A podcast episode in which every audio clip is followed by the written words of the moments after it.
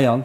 Hoi, goedemorgen. Ja, goedemorgen. Eh, zaterdag, eh, ik heb trouwens begrepen, je moet nooit goedemorgen zeggen in de podcast. Nee, dat klopt, want mensen kunnen het ook Mensen van kunnen s'avonds luisteren of ja. 's middags, dus het is het allerslechtste begin ever. Ah, Zullen we overnieuw beginnen? Sorry, we beginnen opnieuw. Ah Jan, Hoi, goeie Hi. goeiedag. dag. Zaterdag dan gaan de laatste, zo'n beetje de laatste maatregelen af. Ja, eindelijk. en- thuiswerkadvies vervalt. Ja, en eh, we hadden daar van tevoren even over, over de gevolgen daarvan. Want nu zijn mensen ook heel veel gaan thuiswerken de afgelopen tijd. Met hele grote gevolgen voor hoe werk eruit ziet voor veel mensen. Ja.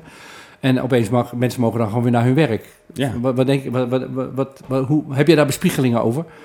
nou wel een beetje, ja. Je, gaat natuurlijk afvragen, moet ik dan ook... Ja, wat, wat, zal ik, wat, zal ik, wat zal ik gaan doen? Of moet ik iets doen? Jij zelf heb je het over. Ja, ik kan natuurlijk alleen maar over mezelf hoe, hoe gaat het voor jou, hoe gaat, wat gaat het voor jouzelf betekenen? Nou, ik, ik, denk, ik ga sowieso wel blijven thuiswerken. Ik vind het wel ideaal.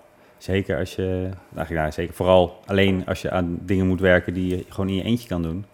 Ehm, ja, dat je geen afleidingen hebt thuis, ik vind het ideaal. Maar ik mis ook wel een beetje dat je eh, met mensen in een ruimte aan iets werkt. Dat, dat geeft toch een bepaalde energie die als je in je eentje aan iets werkt, dat werkt gewoon niet.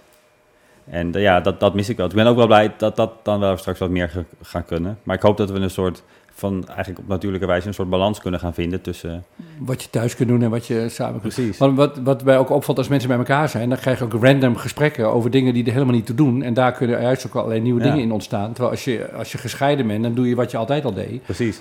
En voor de creativiteit lijkt me dat, Dat niet zo verstandig nee. om te doen wat je altijd deed. Nee, je krijgt ook als je, als je, als je samen gaat werken aan iets, eh, je hebt een brainstorm sessie of iets in die richting, dan heb je natuurlijk ook, je moet fysiek samenkomen, dan ga je koffie halen en dan ga je voordat je, voordat je aan het werk gaat, dan ga je een beetje kletsen, dat soort dingen. Maar als je dat digitaal doet via Zoom, dan, ja, dan doe je dat niet. Want het is gewoon niet zo comfortabel om met Zoom te praten. Dus je gaat niet gezellig kletsen van tevoren, dat gaat niet vanzelf. Dan is het, het is straight to business.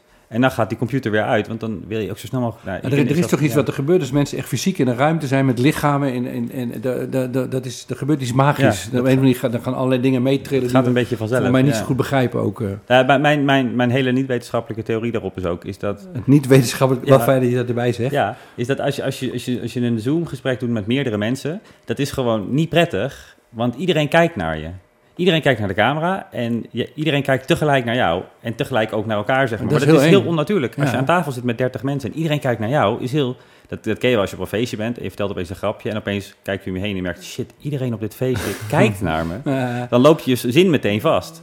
En zo'n Zoom-meeting heeft dat de hele tijd bij iedereen. Het is gewoon niet prettig. Je moet Ja. af en toe ook dat iedereen niet naar jou kijkt. dat je vergeten wordt. Ja, dat is fijn in een gesprek. Dan kan een gesprek flowen, denk ik. Nou, dus vanaf zaterdag is het dus allemaal anders. We gaan kijken. hoe- Ik denk, ik denk, dat, ik denk dat dingen echt blijven ook veranderen. Laatst had ik een gesprek met iemand in Canada. Die wilde iets eh, van ons. Maar dan ga je gewoon met via Zoom. Je gaat, elkaar, je gaat video bellen. En dat is echt veel relaxter dan gewoon via de telefoon. En, dat is, vanzelfsprekend en geworden. één op één is dat natuurlijk weer anders dan met een hele groep. Maar dat, Ja. ja, dat soort dingen zullen ongetwijfeld blijven. Ja.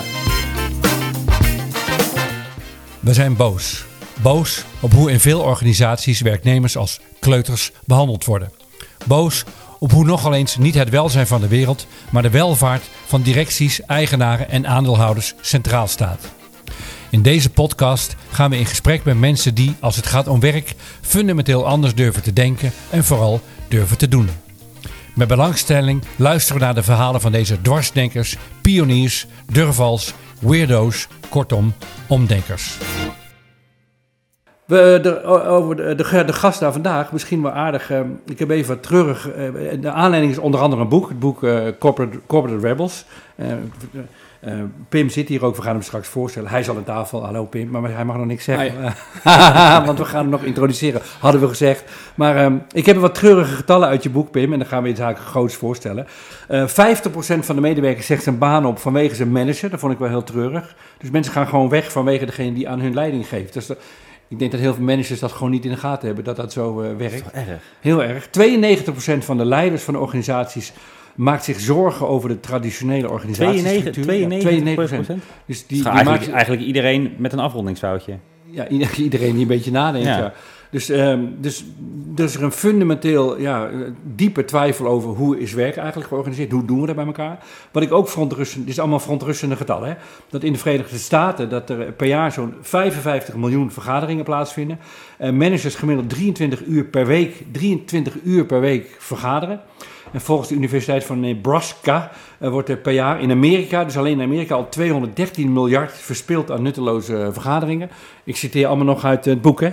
En uh, tenslotte dat slechts 33% van de werknemers zegt zijn talenten op zijn werk te gebruiken. Ook treurig. Dat, is, dat, dat sluit allemaal aan bij waarom we deze podcast doen. Dat werk heel vaak er treurig uh, uitziet. Dit uh, uit het boek Corporate Rebels. We gaan de gasten aankondigen. Daar hebben we weer een ronkende tekst voor gemaakt. Dus Jan, ik zou zeggen, ga je gang. In de zomer van 2015 spraken hij en zijn vriend Joost Minnaar op een druk terras in Barcelona over hun toenmalige werk. Ze realiseerden zich dat ze beiden nog plezier, nog een gevoel van betekenis uit hun werk haalden. Ze telden af naar het weekend. Op die dag besloten ze om ontslag te nemen en wereldwijd denkers en bedrijven te gaan bezoeken om een uit te vinden hoe werk leuker en vooral betekenisvoller zou kunnen zijn. Hadden ze een plan? Nee. Het enige wat ze hadden was een bierveeltje met namen van mensen en organisaties die ze wilden bezoeken. Het bleek het begin van een groot avontuur. Ze bezochten meer dan 30 landen, spraken 100 pioniers en namen meer dan 1000 interviews af. Ze schreven het boek Corporate Rebels en wonnen prestigieuze prijzen. Zes jaar later spreken we met de vriend van Joost Minnaar, de andere helft van het tweetal dat de wereld overreisde. We hebben het over niemand minder dan Pim de Moret. Welkom. Welkom. Hi. Dankjewel. Zeg ik dat goed, Pim de Moret? Ja. Ja, en het citaat klopt ook. Nog, nog toevoegingen of aanmerkingen? Nee, ik vind het een mooie, uh, mooie introductie. Klinkt goed, hè? Klinkt goed. Ja. We, we, begonnen met treurige getallen en die, die heb ik uit, uit het boek wat jullie ja. uh, geschreven hebben. Uh, er is zes jaar verstreken tussen het moment dat jullie besloten we gaan op, op reis en, uh, en nu. Um, kan je beschrijven wat die tocht jou gebracht heeft in zes jaar? Wat, wat is er gebeurd? kan je dat in vogelvlucht samenvatten? Ja, pff, lastig, maar um, nou, laat ik sowieso vooropstellen dat de keuze maken die je zojuist beschreef, zeg maar in Barcelona, die keuze om te stoppen met het werk wat we toen deden, dat dat sowieso de beste keuze is geweest die we gemaakt hebben. Ja. Um, en, en wat is er gebeurd? Het eerste jaar was echt vooral reizen. Um, en we wisten helemaal niks. We hadden nog nooit een blog geschreven, maar we dachten dit is wel de manier voor ons om het te uiten eigenlijk wat we leren van al die bedrijven over de hele wereld. Um, dus het eerste jaar was vooral reizen. Het tweede jaar nog steeds heel veel en zijn we steeds meer gaan delen, ook op een iets consequentere basis. En toen hadden we ook het contract voor het boek al getekend. Met het idee, oké, okay, dat is eigenlijk wel vet om een keer een boek erover te schrijven ook. Een soort van samenvatting van al die blogposts. Nou, dat duurde uiteindelijk drie jaar, want dat is pas vorig jaar uitgekomen. Uh, dat was nog een iets pittigere kluif dan we gedacht hadden. En in de tussentijd is heel veel gebeurd. Um, um, over de hele wereld geven we nu presentaties, workshops, helpen we bedrijven die verandering te maken. We hebben zelf een team uh, nu om ons heen verzameld die daarin assisteren. In, in, uh, toen jullie begonnen, ik heb jullie boek, ik heb je boek uiteraard jullie boek gelezen, uh, maar jullie hadden geen plan. En heel veel mensen hebben moeite met, met uh, dat je dingen gaat doen zonder duidelijk plan, zonder duidelijke strategie. Ja. jullie zijn het gewoon wel gaan doen, tegen adviezen van aardige mensen in je omgeving in, neem ik aan. Ja, zeker. En um, kijk, het eerste advies wat ik kreeg eigenlijk op dat moment dat we die keuze hadden gemaakt, ik, we waren in Barcelona en een week later liep ik het kantoor van mijn leidinggevende binnen. Um, op een maandagochtend. En ik was er na een uur al klaar mee. Ik had echt een super inspirerende week gehad samen met Joost om daarover na te denken hoe we dat konden gaan doen. Toen kwam ik op kantoor en ik zat na één uur achter mijn bureau wel echt compleet verslagen alweer daar. Wat voor, wat, wat, voor, wat, ja. voor, wat voor werk deed je? Dat heb ik wel... Ja, op zich een prima, een prima baan. Die paste bij de studie die ik gedaan had. Ik heb technische bedrijfskunde gestudeerd en toen gaan werken voor Van der Landen. Die maken bagagesystemen voor luchthavens onder andere. Ja, allemaal niks mis mee. Nee, niks mis mee. En, en, nee, ja, zelf ja, wel, verkozen tot een van de beste werkgevers van Nederland. Welk kind, van de landen. welk kind van tien zegt nou niet tegen zijn ouders... ik wil ook bagagesystemen bouwen. Wat een droombaan. En, uh, maar goed, ik werkte daar en het was zeker een prima baan, mooie kansen. Uh, niet heel veel, niet echt iets vervelends aan, zou je zeggen. Zouden heel veel mensen zeggen. Alleen wij waren er gewoon zo klaar mee. Ik was er echt helemaal klaar mee met het, nou, feit wat, dat... Wat, ja, sorry. Ja, ga je... nou ja, met het feit dat er een, een baas, een leidinggevende zit... die jou vertelt wat je moet doen en hoe je dat moet doen. En uiteindelijk de keuzes maakte voor iets waar jij veel meer van af weet dan die leidinggevende. Dat vond ik al vrij frustrerend. Uh, het feit dat je geen vrijheid had, dat je van 9 tot 5 altijd braaf op kantoor moest zijn en dat er dan verwacht werd dat je daar je werk netjes deed. Terwijl het ook prima op andere plekken kon. Geen ondernemerschap, als je een keer een tof idee had, dat mocht niet, want dat paste dan weer niet binnen de regeltjes van het bedrijf. Dus gewoon heel veel dingen waar mensen dagelijks tegenaan lopen in het werk, waar ik gewoon helemaal klaar mee was. Ik wilde juist meer vrijheid, meer ondernemerschap. Joost, Joost had het ook, hè? En Joost had ook een compleet ander bedrijf. Ehm, een Duits bedrijf, Henkel, groot Duits chemieconcern. Nou, en met de Duitse hiërarchie had hij het nog iets zwaarder, denk ik, dan dat ik het had. Ja, ja. Maar ook gewoon helemaal klaar met dezelfde, dezelfde aspecten. En hadden jullie op dat moment een diepe overtuiging ook, dat moet gewoon echt anders kunnen? Ik neem aan van wel, toch? Anders, eh, ga- anders ga je niet op zoek. Ja, ja, sowieso. En, en da- daar waren we heilig van overtuigd. En we hadden boeken gelezen van Ricardo Semler over Ja. hoe hij het met zijn Braziliaanse bedrijf anders deed. We hadden boeken gelezen over hoe het schijnbaar bij Google ook interessanter eh, ehm, ehm, of anders werd gedaan. Ehm, en, en dus we hadden het eigenlijk al gelezen, alleen het contrast met onze eigen praktijk was gewoon zo groot. Dat we dachten, oké, dit gaan we niet meer doen en we gaan eens op zoek naar die bedrijven om te kijken of het echt waar is wat zo'n Semler schrijft. En we zien vanzelf wel wat voor iets eruit En ontstaat. hadden jullie financiële zorgen? Nee, die hadden we niet eh, op dat moment, maar als ik er achteraf op terugkijk, dan snap ik niet zo goed dat we die niet hadden. ja. Ja, we hadden wat geld opgespaard. We hadden, dachten we, voor een jaar geld om te overleven zonder inkomsten. Eh, Joost is bij mij op de kamer komen wonen in het appartement waar ik toen woonde. Eh, dus één slaapkamer, twee bedjes er braaf erin. Om de kosten te besparen. En toen hoe, dachten oud, we hoe, oud waren, hoe oud waren jullie op dat moment? Eh, 29 volgens mij, Ja. 8, 29. Je bent 35 nu dan? Of? Ja. ja. Ja. ja. En, Samen eh, op de kamer om kosten te besparen, ja, en toen dachten we, nou, een jaar moet wel lukken. Maar uiteindelijk gingen we veel reizen. En ik had nog wat airmiles van Van der Landen over, maar die gingen er ook snel doorheen. Dus na een half jaar kwamen we ongeveer uiteindelijk zonder geld te zitten. Ehm, of planden we zonder geld te gaan zitten. Maar er ontstond dan een verdienmodel redelijk snel na de start eigenlijk. En eh, dat begon eerst met presentaties en workshops. En dat is op een gegeven moment veel verder gegaan. Maar ehm, dat was eigenlijk hoe het startte. En het was denk ik een best wel dom idee om op die manier te beginnen. Naïef, laat ik het zo zeggen. En een beetje opportunistisch. Eh, maar voor ons werkt het gewoon heel goed. Want het was puur gedreven vanuit passie. We willen dat leren en we willen daar meer over weten. En dan zien we vanzelf wel wat voor Ja, wat, een vriend van mij zei, eh, wereldreizen is niet zo moeilijk. Het enige wat je moet doen is gewoon de deur achter je dicht trekken. En daarna ga je pad. Ja. En onderweg kom je zoveel dingen tegen dat van het een komt het ander. En dat is bij jullie ook gebeurd blijkbaar. en onderweg ben je gewoon vindingrijk, vindingrijker gebleken dan je van tevoren misschien bedacht had. Ja, en je kan gewoon aanpassen op wat er op je afkomt. En als je van ja. tevoren al iets bedenkt, dan moet alles maar per se in dat straatje gaan passen. En dan ga je veel te geforceerd dingen doen, volgens mij. En moet je op een bepaalde manier niet naïef zijn om iets nieuws te doen? Iemand die niet naïef is, die zal nooit iets nieuws doen, want die denkt, nou dat gaat nooit werken. Nee, ja, dat denk ik ook. Alleen een naïveling die denkt, mijn, mijn, mijn idee is het idee wat het gaat doen. Nee, ja, dat, dat ben dat ben ik helemaal met je eens. En ik denk ook dat het, als wij uitgebreide plannen hadden gemaakt van tevoren, dan hadden we het waarschijnlijk niet gedaan. Dan hadden we wel ingezien dat dat niet een verstandig idee was. Maar goed, in, kijk, dat klinkt nu achteraf gezien makkelijk, hè? maar op het moment zelf, ik weet nog dat ik het ook op een vriendenweekend een keer, waren met een groep van 25 vrienden weg en ik had net de keuze gemaakt, had ontslag genomen en dat is zeg maar die hele vage eerste periode van iets nieuws beginnen, waarbij je eigenlijk nog niet echt heel goed weet wat je precies gaat doen. Ja, en toen legde ik uit wat ik ging doen. Ja, het klonk als een waardeloos verhaal. Zelfs toen ik het zelf zei, dacht ik ook van dit is gewoon echt een heel slecht verhaal. Ik kan me voorstellen dat mensen hier nog niet in geloven. Alleen dat ontwikkelt zich over tijd en dan word je zelfverzekerder en je ziet wat mogelijkheden en dan begint het te ontstaan. Maar je moet wel even, denk ik, door dat eerste ongemakkelijke stuk heen. Ja, en wij zitten hier natuurlijk, minimaal- jij hebt een boek geschreven, we hebben jou weten te vinden. Jullie zijn dingen gaan doen, maar de kans is ook best groot. Dat weet je natuurlijk niet. Dat, zie, dat heet de, voor de survivors, de survivorship bias toch, hè? Dat die dingen die lukken, die zie je. Maar als jouw hele verhaal mislukt was, dan had je hier nooit gezeten. En de mislukte verhalen krijgen we natuurlijk niet te weten. Nee, nee. Nee, dan vragen ze een succesvolle ondernemer, ja, wat maakt jou succesvol? Ja, mijn, mijn harde werkethiek. Maar iedereen werkt hard, dat slaat nergens op. Maar ik heb nog wel een ander, een ander ding. eh, wa- wa- wat je net zei, is je. je ik, ik merk ook wel als je op, op feestjes komt, dat soort dingen, met, met, met, met mensen ga je praten over dat soort plannen, als je, als je net vertelt. Of ja, ik wil, het, ik wil het anders aanpakken en ik heb niet echt een plan. Ehm, dan schieten mensen heel snel super in de weerstand. Ik merk dat alleen al als ik aan mensen in mijn omgeving vertel dat we aan een podcast werken waarin het gaat over ander werk, dan gaan mensen tegen mij ongevraagd gaan zij vertellen waarom het bij hun bedrijf niet zou werken. Ik heb daar helemaal nooit over jullie bedrijf gehad. En dan komen ze daar opeens mee. Maar ik denk dat het een hele gevoelige snaar raakt. Omdat, ze zo, ja, wat, wat uit die cijfers bleek. Iedereen voelt wel, we doen het niet helemaal goed met werk, dat kan Ja. anders. En zodra iemand anders het anders gaat doen, dan gaat, gaan mensen in die werk, moet je niet doen, het is gevaarlijk. Je moet op je baan blij- blijven zitten. Omdat ze zelf bang zijn dat ze niet op een baan blijven herken zitten. je Herken je dat? Ja, het is mijn grootste frustratie in zes jaar dit werk doen, dat altijd de eerste reactie van mensen is. Ehm, leuk dat het bij die bedrijven werkt, maar dat gaat bij ons bedrijf gaat dat echt niet lukken. Ja. En dan is het een, reden van we zijn te groot bedrijf, te klein bedrijf, we zijn in de verkeerde industrie zitten we, we zitten in het verkeerde land ter wereld. Er zijn Te laag, te laag opgeleid bij ons. Ik- Ja, of te hoog opgeleid is Ja. soms het argument. Ja, er zijn allerlei. Te middelmatig opgeleid. Ja. Ja. Eh, eh, eh, la- laten we even, even een grote sprong voorwaarts maken. In jullie boek eh, delen jullie ideeën over hoe je werk anders zou kunnen inrichten. Zou je in een vogelvlucht kunnen beschrijven hoe naar jouw overtuiging of naar jullie overtuiging werk er anders optimaal anders uit zou kunnen zien? Waar, waar, waar moet het dan aan voldoen? Aan wat voor voorwaarden?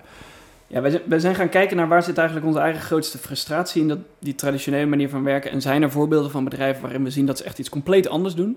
En mensen veel beter weten te motiveren. Laten we daar dan eens gaan kijken om te achterhalen wat ze anders doen. Uiteindelijk hebben we dat samengevat in acht trends. Dat wil niet zeggen dat elk bedrijf dat nou specifiek doet. Zo'n model is er simpelweg niet en dat ga je ook nooit vinden. Maar waar het eigenlijk op neerkomt is dat je mensen veel meer vrijlaat, veel meer autonomie geeft. ehm, en ervoor zorgt dat ze eigenlijk zelf veel meer aan het roer staan in het werk dat ze doen. Dus zelf meer keuzes kunnen maken, zelf kunnen bepalen hoe ze hun tijd indelen, waar ze dat doen. Ehm, en dat ze veel waardevoller werk heb- hebben eigenlijk dan hoe ze dat nu ervaren.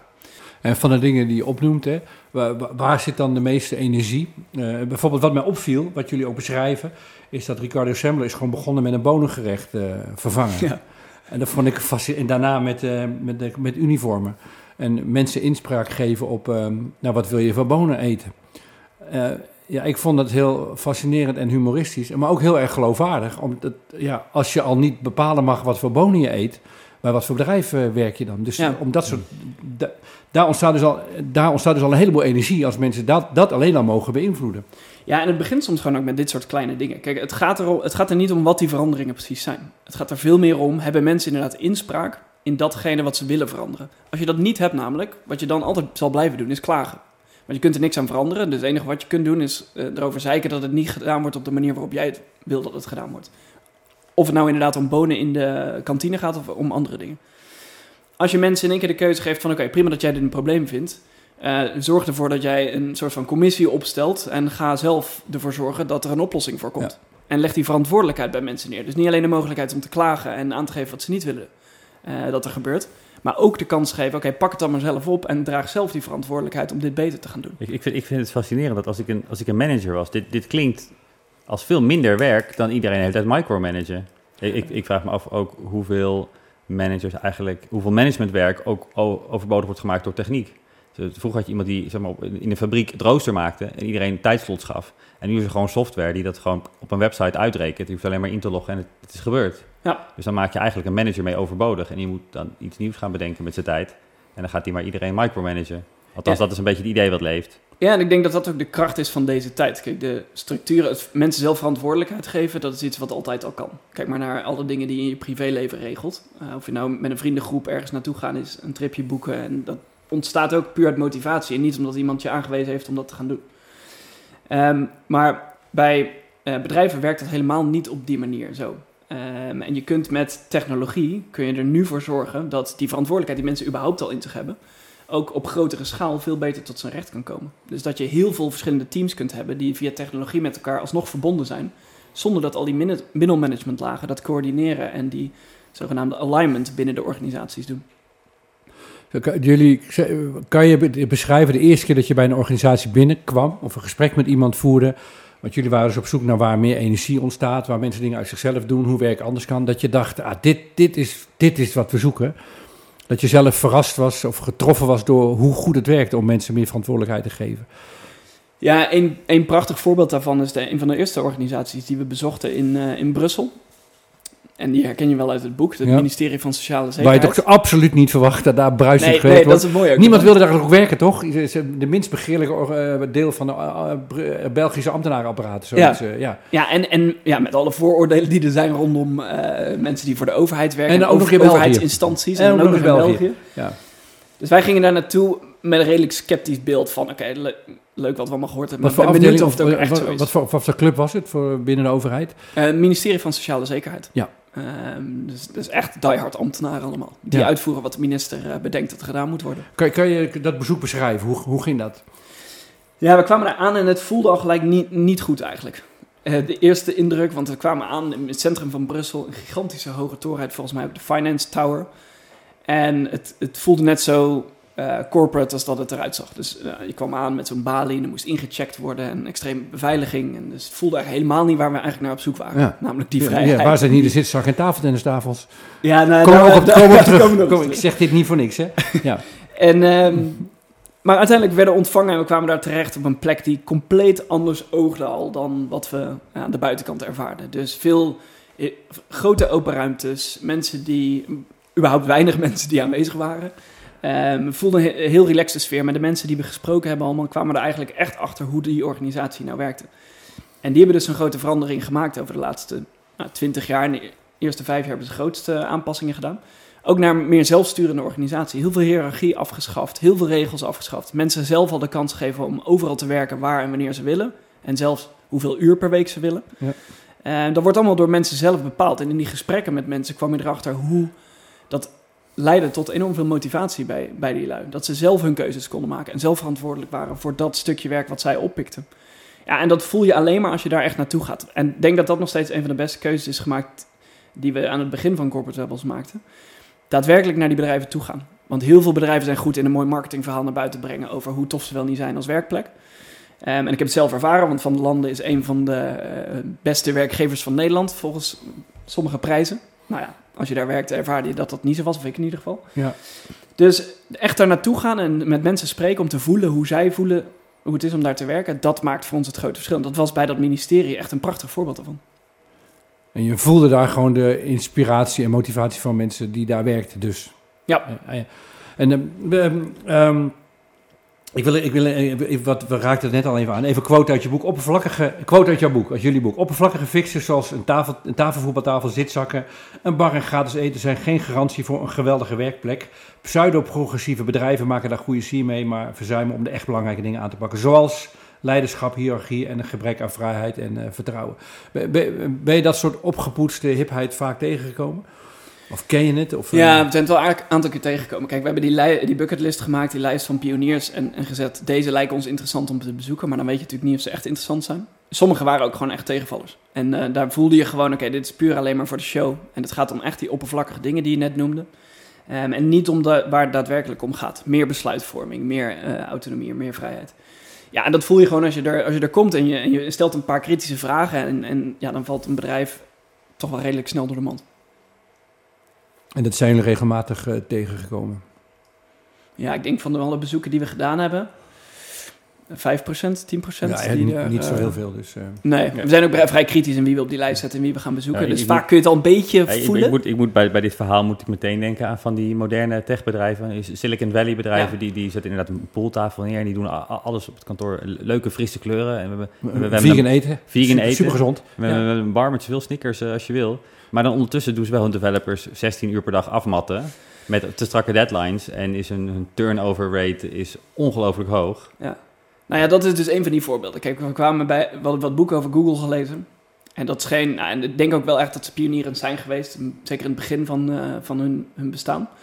Maar daar kwamen we en er was echt een compleet gebrek aan transparantie. Mensen mochten niet met ons praten, dus we moesten daar undercover naar, naar binnen toe. Ehm, toen met mensen sprekende voelde je gewoon de angst van mensen om te vertellen ehm, eh, hoe het daar was om te werken. Dus we mochten hun naam niet gebruiken, we mochten niet eens eh, de interviews na de hand naar ze toesturen. Voor een soort van check. Is dit inderdaad wat je Ja, zegt? dat mensen bang een- waren dat ze getracked werden. Dat moet nog een shock voor jullie geweest zijn.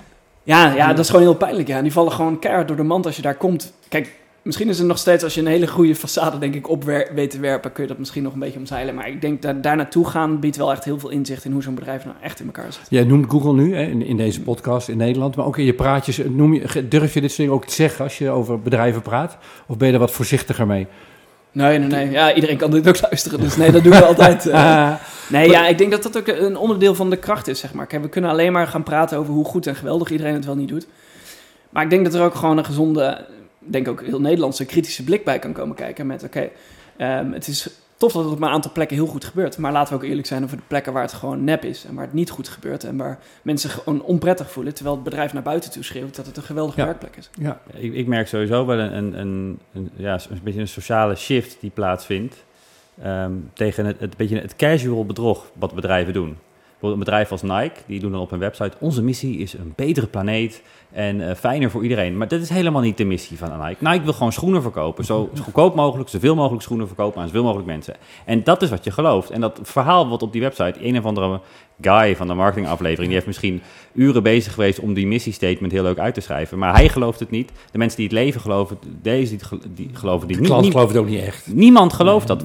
Zeg maar, waarom doen ze dan zo'n een verhaal schrijven wat niemand gelooft? Het is gewoon één groot lulverhaal. Maar we houden toch ook van brood wat ambachtelijk wordt gebakken? Ja. Dat soort dingen werken ja. gewoon. Ja. Ja, maar ja, dat... Maar Wat ik ook heel treurig vind is dat Coca-Cola dus eh, de, de jongen gesponsord heeft die met van die grote grijparmen overal plastic van de zee eh Oh ja. wegschraapt. Eh, Coca-Cola heeft een heleboel geld gegeven. Op zich is dat voor dat initiatief natuurlijk tof. Maar het zou handig zijn als ze gewoon zelf wat minder plastic pro- produceren zelf. Ja, of, dat was, was een, paar dagen geleden was een, een filmpje op internet viral gegaan van Ronaldo die, die een persconferentie geeft. En een En flesje cola. flesjes cola weggeeft. Maar cola is een van de hoofdsponsors van het EK. Want die, die willen natuurlijk, die willen hun product, het meest ongezonde product, aan sport verbinden. Zodat je in, in je hoofd denkt van nou, cola hoort bij sport, zal Ja. wel gezond zijn of zo. Maar dat soort, ja, dat soort casual bedrog wat Ja. bedrijven doen. Ik, ik heb het idee dat mensen dat steeds minder prettig gaan Nou, de vinden. vraag is ook interessant Nou. over Ronaldo, want die heeft zelf daarvoor een aantal jaren in de Coca-Cola reclame geacteerd. Ja, dus eh, ja. hij is zijn eigen broodheer aan het wegschuiven, ook nog eens een keer. Maar, nee, ja, maar- en maar ik wat denk ik- dat het gewoon bij heel veel, sorry. heel veel bedrijven gaan gewoon denk ik steeds meer door de mand vallen hierbij. Ja, En er ontstaat steeds meer transparantie hieromheen. Ehm ook als je kijkt naar de manier van werken. Als een bedrijf heel erg doet van kijk eens hoe geweldig wij wel niet zijn om voor te werken, kom allemaal hier naartoe. Ehm, het wordt ook steeds transparanter hoe het daadwerkelijk daar is. Met eh, tools als Glassdoor, waar je kunt zien hoe mensen het vinden om voor een bedrijf te Wat werken. is Glassdoor? Wat is dat? Oh, een van- werknemerstevredenheidsscore ja, een soort van TripAdvisor voor bedrijven. Ja. Dus eh, mensen kunnen hun review achterlaten hoe het is om daar te werken. Mm, mm. Ehm, of het helemaal klopt, dat weet ik niet, maar het zijn de perspectieven van mensen. Een beetje zoals met, eh, als je op Google iets zoekt of op TripAdvisor iets zoekt. Maar het laat wel veel meer zien hoe het echt is in een bedrijf. En dat, ik denk dat dat een goede trend is, want we kunnen gewoon steeds meer zien als je dit soort neppe trucs hebt van bedrijven. Ja, daar kun je steeds makkelijker, denk ik, achter komen en, en zien of het echt zo is of niet. Maar ja, ik, dat, een van de dingen die ik me afvraag, als het gaat om de toekomst van werk en deze planeet, hoe zou het zijn als gewoon slimme, getalenteerde mensen eh, niet meer bij bedrijven werken die niet oké zijn? Dat die bedrijven als het ware een soort, soort leeglopen, dat ze hun intellect of hun creativiteit kwijtraken. En gerenommeerde bedrijven zoals Unilever of Shell, waar mensen dan vroeger een carrière wilden maken, eh, of die niet door dit soort toenemende transparantie als het ware van binnenuit leeg zouden kunnen lopen. Hoe- Of dat ze meebewegen natuurlijk, hè. dat is natuurlijk nog mooier dat ze zelf Ja. meebewegen. Hoe, hoe, ben jij daar ook hoopvol over? Of zie je dat soort trends ook? Ja, ja je, ziet het, je ziet het zeker wel. Ehm, en ik denk dat het nog veel krachtiger gaat worden de komende jaren. Ik hoop het voornamelijk ook. Want ik denk wat je zegt is gewoon een hele goede... Mensen hebben best wel veel macht in ehm, een bedrijven veranderen. En dat wordt vaak denk ik onderschat. Maar dat gaat niet alleen over welke producten je zelf koopt.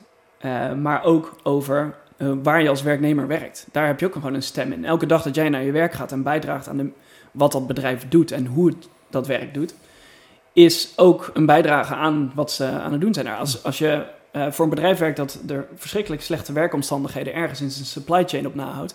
En je draagt daaraan bij, dan doe je daar eigenlijk ook gewoon aan mee. En als jij ervoor kiest om dat bedrijf, eh, om daar weg te gaan, ontslag te nemen, dan is dat ook een hele duidelijke stem die je eigenlijk hebt om je te laten gelden. Hoe meer mensen dat doen, hoe meer mensen bij zo'n bedrijf weglopen.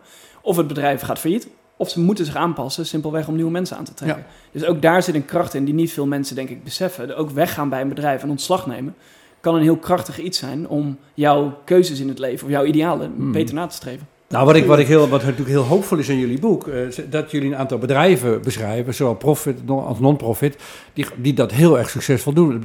Haier ken ik wist niet, ik heb het in jullie boek gelezen, Chinees bedrijf, echt ongelooflijk veel mensen, en, die allemaal in eh, zelfsturende teams werken. eh, maar die het gewoon commercieel ook heel erg goed eh, doen. En dat is natuurlijk dat is heel eh, hoopvol, lijkt mij. Kan, kan je Ja, Haier ja. beschrijven voor degenen die het niet kennen? Ja, ehm, ja, een van de mooiste verhalen die we zijn tegengekomen ook nog. Ehm Hire is een Chinees bedrijf. Chinees ook, bedrijf. Chinees bedrijf. grootste witgoedproducent ter wereld. Ja. Eh, tegenwoordig zie je het ook steeds meer in Nederland verschijnen. Dus wasmachines, koelkasten, dat soort dingen. we hebben er ook één gekocht. Ook een Hire. Nice. Nou, kijk, Toevallig. draag je toch ook weer bij aan een... eh, Ja. aan zo'n- Ehm, we zijn er langs gegaan een aantal keer en, en, en doen er nog steeds eigenlijk onderzoek in hoe zij werken. Ehm, en in Qingdao, eh, nou, je denkt dat is ergens een stadje, ver- een klein achterafstadje in China. We hadden er nog nooit van gehoord, maar er wonen iets van 10 miljoen mensen. Ja. Ehm, en daar naartoe gegaan om Hire te bezoeken en daar met heel veel verschillende medewerkers te spreken. En wat, wat leerden we daar nou is, het bedrijf waar 80.000 medewerkers werken, ehm, hebben ze opgesplitst in de afgelopen 10, 15 jaar in meer dan 4000 kleine bedrijfjes. En die noemen ze dan micro-enterprises.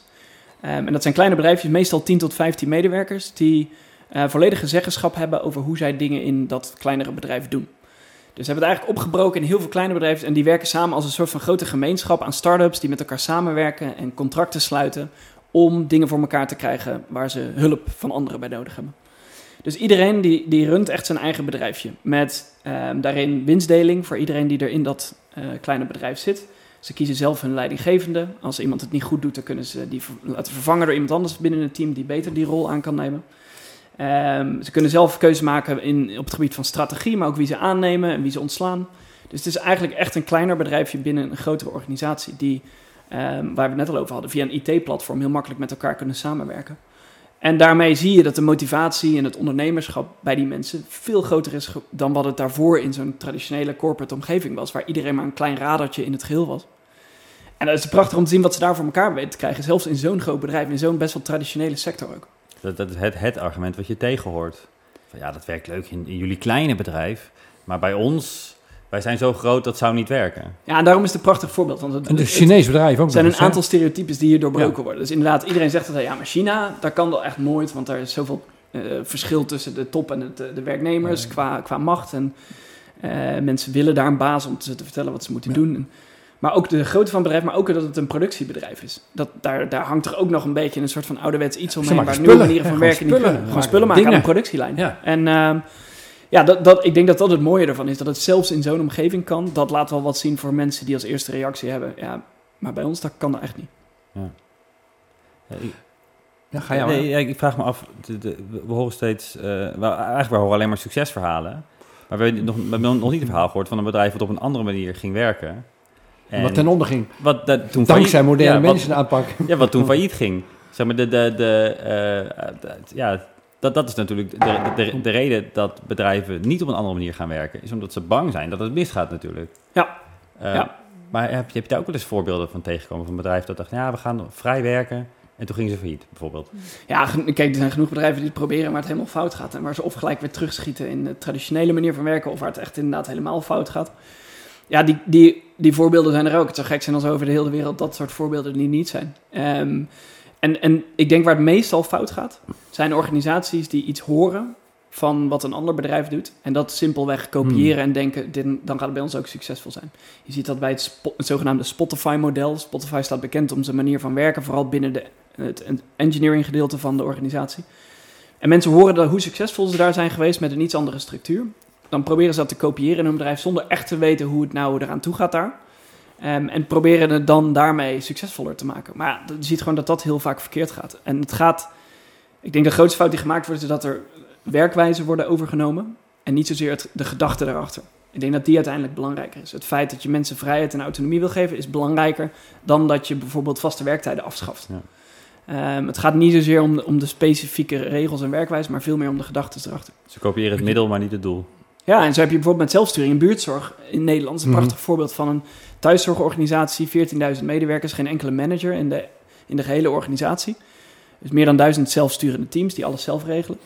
En andere zorgorganisaties zien dat en die willen dat kopiëren en denken oh, dat ze daarbij buurtzorg doen. Super succesvol, mensen heel gemotiveerd, zijn veel goedkoper dan, eh, dan anderen. Dus ehm, dat willen wij ook. Ontslaan dan managers in een organisatie met het idee, oké, nu zijn we zelfsturend. Maar vergeten alle basisdingen daarachter. Hoe laat je teams zelfsturend zijn? Hoe geef je ze de mogelijkheid om keuzes met elkaar te maken, feedback naar elkaar toe te geven? Hoe meet je de performance van die teams? Er zitten zoveel dingen achter nog. Beetje alsof Die je, je de, moet de, weten. de, de wielen van je auto haalt en dan zou verwachten dat je een vliegtuig hebt. Ja, mooi vergelijking. ja. Is, is het zo dat wij, want dat, dat, dat- die aanname heb ik, dat bij ehm, organisaties om dit te laten slagen, je een leider nodig hebt die tot in zijn vezels weet wat hij doet, waarom hij het doet en wat hij wil. Zo Ricardo Semmler is daar een voorbeeld voor, maar ook bij buurtzorg zie je dat. Ook bij Haaien begrijp ik dat, een sterke leidinggevende. Ook bij dat, wat je beschrijft over die, eh, dat Belgische ministerie, Hmm. er zit gewoon één iemand. Heb je één iemand nodig die het gewoon draagt? Ja, dat is wel heel fijn. Dat, dat geeft je wel veel meer kans van slagen. En veel meer vrijheid om de grotere dingen aan te pakken. Ehm, gelukkig hebben we ook veranderingen gezien die meer vanuit een, of een deel van de organisatie komen. Of vanuit één team. En dat begint zich zeg maar te ver- vergroten binnen zo'n organisatie als echt een soort van beweging. Ehm, dus die voorbeelden heb je ook wel, maar die zijn wel spaarser dan degene waar een leider binnenkomt of daar zit en gelooft dat het anders moet. En veel meer macht heeft om ook daadwerkelijk dingen anders te doen. Dat En maakt het wel een en- stuk makkelijker. En dan consistent kan zijn in zijn of, of haar eh, handelen. Ja, en als het een keer fout gaat, ook de boel kan beschermen tegen gelijk terugschieten in, in traditionele reflexes. En waar moet zo'n leider aan voldoen dan? Nou, stel dat ik zit te luisteren naar deze podcast, ik geef leiding aan een bedrijf, of ik ben een manager met best wel veel invloed.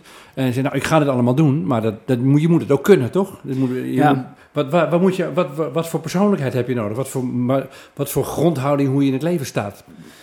Ik denk het allerbelangrijkste is dat je moet geloven dat mensen daadwerkelijk zelf verantwoordelijke types zijn die dingen voor elkaar kunnen krijgen. Als je dat niet gelooft, als je denkt dat mensen controle nodig hebben, of regels nodig hebben, of uh, motivatie vanuit de manager nodig hebben om dingen te kunnen bereiken, dan zou ik er niet aan beginnen. Is dit, is dit het fundamentele, Ja, het fundamentele onderscheid? ja als je daar niet in gelooft, dan, dan kun je gaan proberen wat je wil, maar dat heeft helemaal geen zin. Ja. Ehm, ik denk dat eh, al die leiders die we gesproken hebben, die die verandering hebben gemaakt, of die zo'n bedrijf van scratch hebben opgestart, die geloven er zo heilig in dat als je mensen vrijheid en verantwoordelijkheid geeft, dan hoef je ze verder niet zo heel veel in de weg te zitten. Ehm, dus dat is denk ik het fundamentele ding wat je echt moet hebben. En daarnaast karaktereigenschappen die meewerken is een eh, bescheidenheid, goed kunnen luisteren, maar voornamelijk ook de organisatie waar je mee aan het experimenteren bent, of de teams waarmee je aan het experimenteren bent, kunnen afschermen tegen de buitenwereld. En dat, dat kan dan, kunnen andere teams in de organisatie zijn of nog verder daarbuiten. Maar wat je namelijk gaat zien is als je die veranderingen wil maken, is dat er heel veel druk van buitenaf komt om toch maar gewoon netjes traditioneel je werk te doen. Want niemand wil dat er binnen een organisatie ergens een zelfsturend gedeelte zit. Die denken allemaal, ja, maar ik wil gewoon een manager hebben waar ik tegen wil kan de baas spreken. spreken. Ja, ja, er zijn heel veel problemen die erbij komen kijken. En dan heb je echt iemand nodig die de boel afschermt. En die voorop durft te gaan staan en zeggen: Oké, dit is hoe wij nu werken. Wij doen het op onze manier mee, want anders dan accepteren we het niet. En dat is wel echt een belangrijke die nodig is. En dat zag je ook in dat ministerie in België. Eh, daar zat natuurlijk ook gewoon een minister en andere ministeries die heel veel druk uitoefenen voor hun om ook gewoon traditioneel hun werk te doen. Dus hij besloot om de eerste twee, drie jaar alles voornamelijk een beetje onder de radar te doen. mhm. Eh, en pas daarna, toen ze succesvol waren, te laten zien: Oké, dit is wat we hebben gedaan. Je, je doen, een aantal jaren hebben jullie onderzoek gedaan, je hebt het boek geschreven en jullie geven nu lezingen en workshops. Wat, wat, wat, wat zie je zelf voor jullie, jullie bedrijf zelf als rol toegelegd de komende jaren? Wat zie je zelf jullie doen? Nou, wij hebben, kijk, de- die presentatie en workshop, dat is maar een manier om te delen wat we, wat we doen. Het belangrijkste eigenlijk is, het zit op, op drie aspecten. Enerzijds heel veel onderzoek doen, en dat blijven we doen. Joost doet dat meer op academisch niveau, dus die doet een, eh, een PhD ehm, op dit eh, onderwerp. Ehm, dus veel onderzoek en nog steeds bij veel bedrijven langsgaan, bij academici, ondernemers, om, om te- van ze te leren hoe ze dat dan anders doen. Mhm. Tweede is daarvan delen. Nou, dat doen we met name door onze blog, waar we twee keer per week publiceren. Nu dan door middel van een boek. We hebben een online academy gestart waarin we opleidingen geven die mensen anders naar werk laten kijken. Eh, ehm, even kijken, dus dat is het delen ervan. En dan het derde deel wat we doen is echt een beweging eromheen bouwen. Dus mensen over de hele wereld proberen aan te spreken en actie te laten ondernemen om iets te veranderen. Dus in de toekomst zullen er nog heel verschillende dingen in zijn waar we nu mee bezig zijn. Het meeste is dus die online academy. Mhm. Ehm, om die uit te bouwen, om veel grotere schaal dit eigenlijk te kunnen doen dan door elke keer aanwezig te zijn, fysiek ergens. Ehm, en we zijn nu met een nieuw initiatief gestart met een aantal andere eh, partners. o- Een bedrijf opgericht waarin we eh, traditionele bedrijven opkopen, eh, die vervolgens veranderen en dan weer verkopen. Om te laten zien eigenlijk dat het kan. Ehm, en dat je eigenlijk op die manier ook Spannend. daadwerkelijk meer de Dan moet je het waarmaken. En dan moet je het gaan waarmaken. hè? Ja, nou, dat gaan wij gelukkig niet doen, want wij hebben daar geen ervaring mee. En eh, ik zou, het lijkt me ook helemaal niks aan om dat te doen. Ehm, maar daar hebben we partijen voor die dat al heel succesvol heel vaak gedaan hebben. Maar jullie rol is dan een adviserende of een eh, coachen, of hoe zou je dat kunnen noemen? Nee, wij brengen meer eigenlijk mensen bij elkaar hierin. Dus wij zorgen Hmm. ervoor dat er bedrijf, eh, investeerders bij elkaar komen. Wij zorgen ervoor dat er mensen eh, bij elkaar komen die een bedrijf willen verkopen of die een bedrijf willen veranderen. Ehm, en dat er partijen bij elkaar komen die die boel ook daadwerkelijk echt kunnen gaan veranderen dan. In die twee, drie jaar na die aankoop van dat bedrijf. Wat vind je zelf van de dingen die je nu noemt, wat vind je zelf het leukste om te doen? Wat motiveert jou? Ehm, ik vind het heel tof om aan, aan ons eigen ehm, bedrijf te werken. Eh, dus bijvoorbeeld het opzetten van zo'n... Daar heeft me best wel verbaasd. Afgelopen jaar zijn we heel erg met die online academy bezig geweest. Mhm. En daar kwam heel veel bij qua echt een product neerzetten. Dus daar moesten designers inschakelen. Mensen die animaties voor ons maakten. eh, teksten gingen editen. Video's gingen maken. Een platform gingen bouwen. Ehm, en om dat, zeg maar, dat project in goede banen te leiden... en zorgen dat er een tof product komt staan... dat vond ik heel erg gaaf. Ehm, en ik, ik haal de meeste energie uit nieuwe dingen, ehm, nieuwe kansen zien en daar een eerste start mee maken om die eh, op poten te gaan zetten. Ehm, naast het onderzoek, wat ik ook nog steeds gewoon heel vet vind om bij die bedrijven langs te gaan, te leren wat ze daar doen en daarover te schrijven. Dus eigenlijk een beetje die, eh, die combinatie. Wat ik, wat, ik, wat ik fascinerend vind, dat wereldwijd allemaal bedrijven allemaal op hun eigen manieren dingen aan het onderzoeken zijn. Maar dan ook, eh, dat las ik ook hè, bij Ricardo Semler, die dan ook mensen erop uitstuurt. Van, ga maar kijken waar ter wereld dingen anders gebeuren. Ja. We zijn er met z'n allen aan het leren wereldwijd. En we moeten ook van elkaar leren hè, daarbij. Ja, en ik denk dat daar zo'n rol als die wij proberen te spelen echt zo belangrijk in is. Dus aan de ene kant de kennis delen van wat er al gebeurt hier en daar. Maar ook de connecties maken met ga daar eens een keer kijken hoe het daadwerkelijk echt is. Ga eens een keer op zoek bij zo'n ministerie of bij Ricardo Semler. En, en leer van hoe ze dat daar dan daadwerkelijk doen. Zou, zou, het, zou het kunnen dat, dat, dat ooit in de toekomst dat er van, van al deze verschillende bedrijven en mensen die allemaal verschillende tactieken proberen om anders te werken, dat er uiteindelijk toch een soort model zal gaan stollen, wat wel snel en makkelijk geëxporteerd kan worden naar andere bedrijven? Want Ja. Het, het huidige, het huidige model wat we hebben voor bedrijven is natuurlijk ook een beetje op die manier ontstaan. Want er is, er is een soort standaard Ja. model. ja. Wat Zitten we in een paradigma shift naar een nieuw model, wat sowieso gaat winnen? Dat is jouw vraag. Ja. Gaat dat gebeuren? Kan, zou dat kunnen? Ja, het zou zeker kunnen. Ik denk het wel. En ik denk, ehm, maar ik heb ook ooit geleerd van een wijze iemand die ooit op een congres zei van de, de, de makkelijkste manier om jezelf als idioot uit te maken, of eh, van jezelf een idioot te maken, is door de toekomst te proberen te voorspellen. Ja, levensgevaarlijk. Ehm, ik weet het niet. Ik hoop het, ik hoop het van harte. Ehm, maar dan, ik denk dat er nog wel echt een verdomd lange weg te gaan is, willen we dat daadwerkelijk voor elkaar krijgen. Maar het kan, ik denk dat het zeker kan. Want eh, precies met jouw argument. Wat nu gebeurt is ook redelijk standaard binnen bedrijven. Ik, ik, dat denk, kan ook anders. ik, ik, denk, ik denk eigenlijk dat het onvermijdelijk is eerder. Ehm, ik weet niet op, op, wel- op welke tijdschaal. Maar weet je, voor, voor, voor ideeën gelden natuurlijk dezelfde soort mechanismes als in de evolutie. Slechte ideeën sterven, goede ideeën blijven bestaan. En uiteindelijk, ehm, uiteindelijk op die manier kunnen hele goede ideeën een soort van organisch ontstaan en op een gegeven moment zich heel snel verspreiden. Ja. Dus dat zou, het zou- ja, het zou zomaar kunnen dat. en met die ja. naïviteit verander je de wereld. Dus houd het vast. Oké, heb, jij, heb jij zelf nog dingen die je wil vertellen? Wil je nog iets kwijt? Ehm, eh, he- hebben, we iets, hebben we ergens niet naar gevraagd wat wel een belangrijk onderwerp is voor jou? Als je een vraag aan jezelf mocht stellen, welke vraag zou je vraag- Of wat, we, hebben het ook, we hebben het gehad over vooral de interne structuur. Waar we het niet Ja. over gehad hebben is eh, de why of waarom bestaat een bedrijf nu? Wat voegen we eigenlijk toe aan de wereld überhaupt met wat we doen? Wat volgens mij ook voor mensen enorm motiverend kan werken om te bedenken, we, we doen er echt toe in de wereld. Eh, ehm, eh, heb je over die why nog bespiegelingen? De, de output van een bedrijf? Waar- waarom, waarom doen we met elkaar wat we aan het doen zijn? Ehm, ja, ja, dat is een van de, van de trends die was. We hebben als, bewust als eerste genoemd. Dat denk ik ook een van de meest krachtige is. Want je kunt nog in zulke traditionele structuren werken. Als je echt voor iets werkt waar je heilig in gelooft. En daar een steentje bij kunt dragen. Dan is dat denk ik nog belangrijker dan die, die frustratie van een dagelijkse bureaucratie bijvoorbeeld. Ja. Ehm, nou ja, we hebben met Simon Sinek gesproken, de, de grote Ja, Y-goeroe. Grote why-man. Dat was één grote teleurstellende, teleurstellende meeting. Dus daar zal ik niet verder op ingaan. Maar Oh, ehm, nou dat roept toch, dat roept toch interessante vragen op. Ja. Nee, maar, de, maar de bedrijven die ehm, echt daadwerkelijk laten zien dat ze voor iets meer strijden dan alleen maar geld verdienen en, en betere kwartaalcijfers behalen. Ja, daar, daar voel je ook gewoon als je daar op bezoek gaat dat daar een groot verschil wordt gemaakt in, op het gebied van motivatie. En ik denk dat je ziet daar gewoon een grote transitie naartoe. Dat bedrijven veel meer beseffen: oké, we zijn er niet alleen maar puur om geld te verdienen. Ehm, we willen juist iets bijdragen. En we willen de mensen, onze medewerkers, maar ook onze klanten om ons heen verzamelen om bij te dragen aan dat doel. Ja.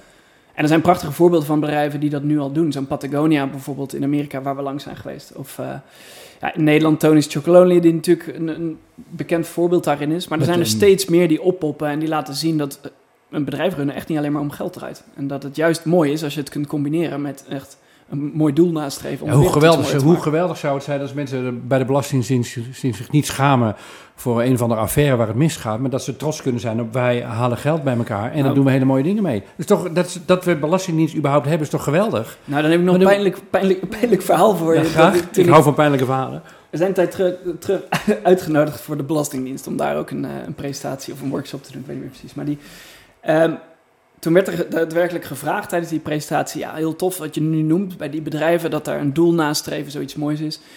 Maar ja, dat is leuk dat het bij een Patagonia of bij een Tony's werkt.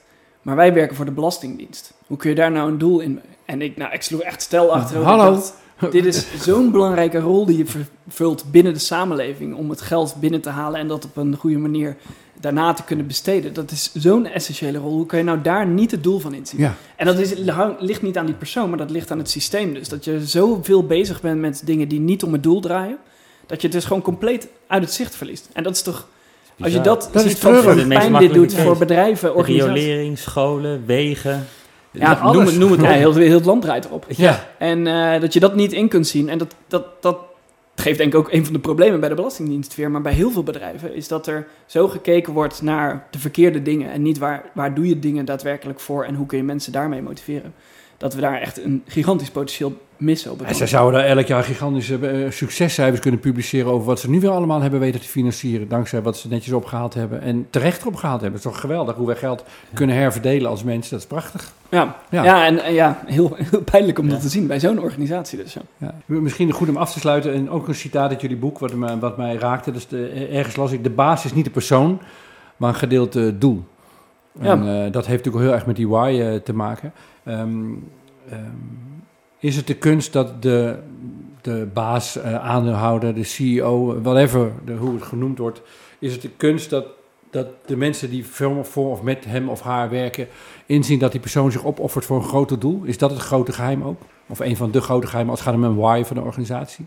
Ja, ja, dat denk ik zeker. Kijk, het moet, mm, die, persoon moet het doel ook belangrijker vinden noemt dat dan bescheidenheid hè, als een van de kenmerken van een leidinggever. Ja, nou ja, dat komt daar denk ik heel erg in terug. Kijk, die leiders, zelfs die leiders van dit soort grote organisaties, die toch echt nog wel een hele belangrijke rol hebben. Want je kunt wel praten over bedrijven waar geen leidinggevenden zijn, maar dat wil niet zeggen dat er geen leiders zijn, of ze nou aangewezen zijn of niet. Ehm dus, er is natuurlijk nog steeds leiderschap nodig wanneer mensen bij elkaar komen. Ehm, alleen dat ontstaat op een veel natuurlijkere manier. En die mensen durven ook uit de weg te gaan als zij de persoon zijn die daadwerkelijk in de weg staan van het bereiken van het doel. En ik denk dat dat een superkrachtig is, iets is, wat niet heel veel mensen in zich zullen hebben van nature. Maar dat wel iets is dat we echt moeten koesteren binnen leidinggevenden om echt opzij te kunnen stappen en mensen naar voren te laten eh, stappen om dat doel na te streven. Ja. En niet als leidinggevende jezelf te centraal willen zetten om die belangrijke rol te willen vervullen. Een geweldig verhaal vond ik ook van een Zwitsers bedrijf wat je, wat je beschrijft. Umantis, zeg dat goed? Uman, Umantis? Hou voor het. Umantis. En ehm, die dan ook bedenken, nou weet je wat, leidinggevende kiezen is een goed project. En dat gaan we ook doen. En dat ze dat doen, dat gaat dan met succes. Dat de bestuursleden zeggen, nou dan laten we dat ook maar doen. En dat een van de bestuursleden volgens met 100% van de stem wordt weggestemd. eh. Ja, maar dat is Ja, stoer, is toch dat is lachen? stoer, toch? Ja, dat is ik vind mooi. het- ja. En, en wel stoer dat die persoon daar dus aan meewerkte. Met het, ze wisten gewoon het risico als wij niet herkozen worden als, eh, als leidinggevende of als managementteam. Dan moeten we ook daadwerkelijk gewoon een andere plek binnen het bedrijf zoeken. Ja. En, en dat, is echt, dat is echt knap. En daar die structuren zeg maar, die ze daar hebben ingericht. Dus alle leidinggevenden binnen de hele organisatie moeten ieder jaar herkozen worden. Ja, dat geeft wel iets andere dynamiek dan Hmm. eh, zeg maar, het soort van meer dictatorachtige wat we nu in veel organisaties hebben. Ja. Gek hè, dat, dat, dat we dat in het regelen van een samenleving vinden we dat het ergste wat er maar is, een dictator. En dan binnen een bedrijf vinden we het normaalste wat er maar is. Ja, Dus heel ja en lei- leidinggevenden worden niet gekozen door de mensen zelf, maar door eh, mensen die juist aan de top zitten. Ja. die helemaal geen idee hebben of ze daadwerkelijk een goede leidinggevende zijn of niet. Nee, het is een, een of andere middeleeuwse nepotisme-structuur. Ja, en, maar het mooie is hiervan dus, kijk, er is heel veel om over te klagen, maar er zijn ook echt heel veel mooie voorbeelden nou, die we in ons boek ook beschrijven, maar ook op, op, de, op de blog. Ehm, ik denk voor de luisteraars die de komende twee, drie jaar niks te doen hebben, er zijn er genoeg van dit soort voorbeelden te vinden van bedrijven die dus die structuren zo aan weten te passen dat dat wel dat meer natuurlijke naar boven komt. Dus het feit dat natuurlijke, leider, of natuurlijke leiders op kunnen staan in plaats van dat iemand aangewezen is vanuit de top. Dus door teams zelf een leidinggevende te laten kiezen. Ehm, en er zijn zoveel van die praktische dingen die bedrijven daadwerkelijk anders kunnen gaan doen. Om er maar voor te zorgen dat dit juist veel, meer, veel natuurlijker wordt. En veel meer gaat lijken op ons privéleven ook. Waar we dingen Ja. op een hele natuurlijke manier organiseren. Ja. En niet meer op dat ouderwetse werken wat we toch al best wel lang gewend zijn nu. Ik wil je danken voor je aanwezigheid eh, hier. Superleuk. En we- gaan door op onze tocht eh, met, eh, met bedrijven, mensen, inspirerende figuren te spreken over hoe werk anders kan. En ik ben ook benieuwd waar jullie over twee, drie of vijf jaar zullen zijn. Spannend. Dankjewel. Dus, Graag gedaan.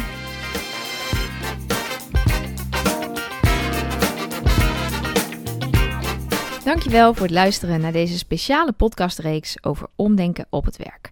Dit was alweer de laatste aflevering. Heb je de andere zeven afleveringen nog niet geluisterd? Dan heb je geluk. Er staan nog heel wat interessante gesprekken voor jou klaar. En heb je alles met plezier geluisterd? Dan zouden we het heel erg op prijs stellen als je een review achterlaat. Dat kan in de podcast-app van Apple op je iPhone. Luister je via een ander platform en wil je ons toch iets laten weten? Dan kun je altijd mailen naar contact apenstaartje omdenken.nl. Wij gaan even met zomerstop en we gaan hard werken aan het boekje Omdenken op het werk. Dat zal in november verschijnen. En het wordt een compact doorbladen boekje vol met verhalen, voorbeelden en illustraties om je op andere gedachten te brengen. Want het kan anders, ook, of misschien wel, juist op het werk. En denk je nou, naar aanleiding van deze podcast, nou, bij mij op het werk kunnen ze ook wel een beetje omdenken gebruiken? Nou, wij komen graag bij je langs met een workshop of een show of een training of als webinar als je het liever online doet. Ga naar omdenken.nl/slash zakelijk of mail naar info omdenken.nl voor de mogelijkheden.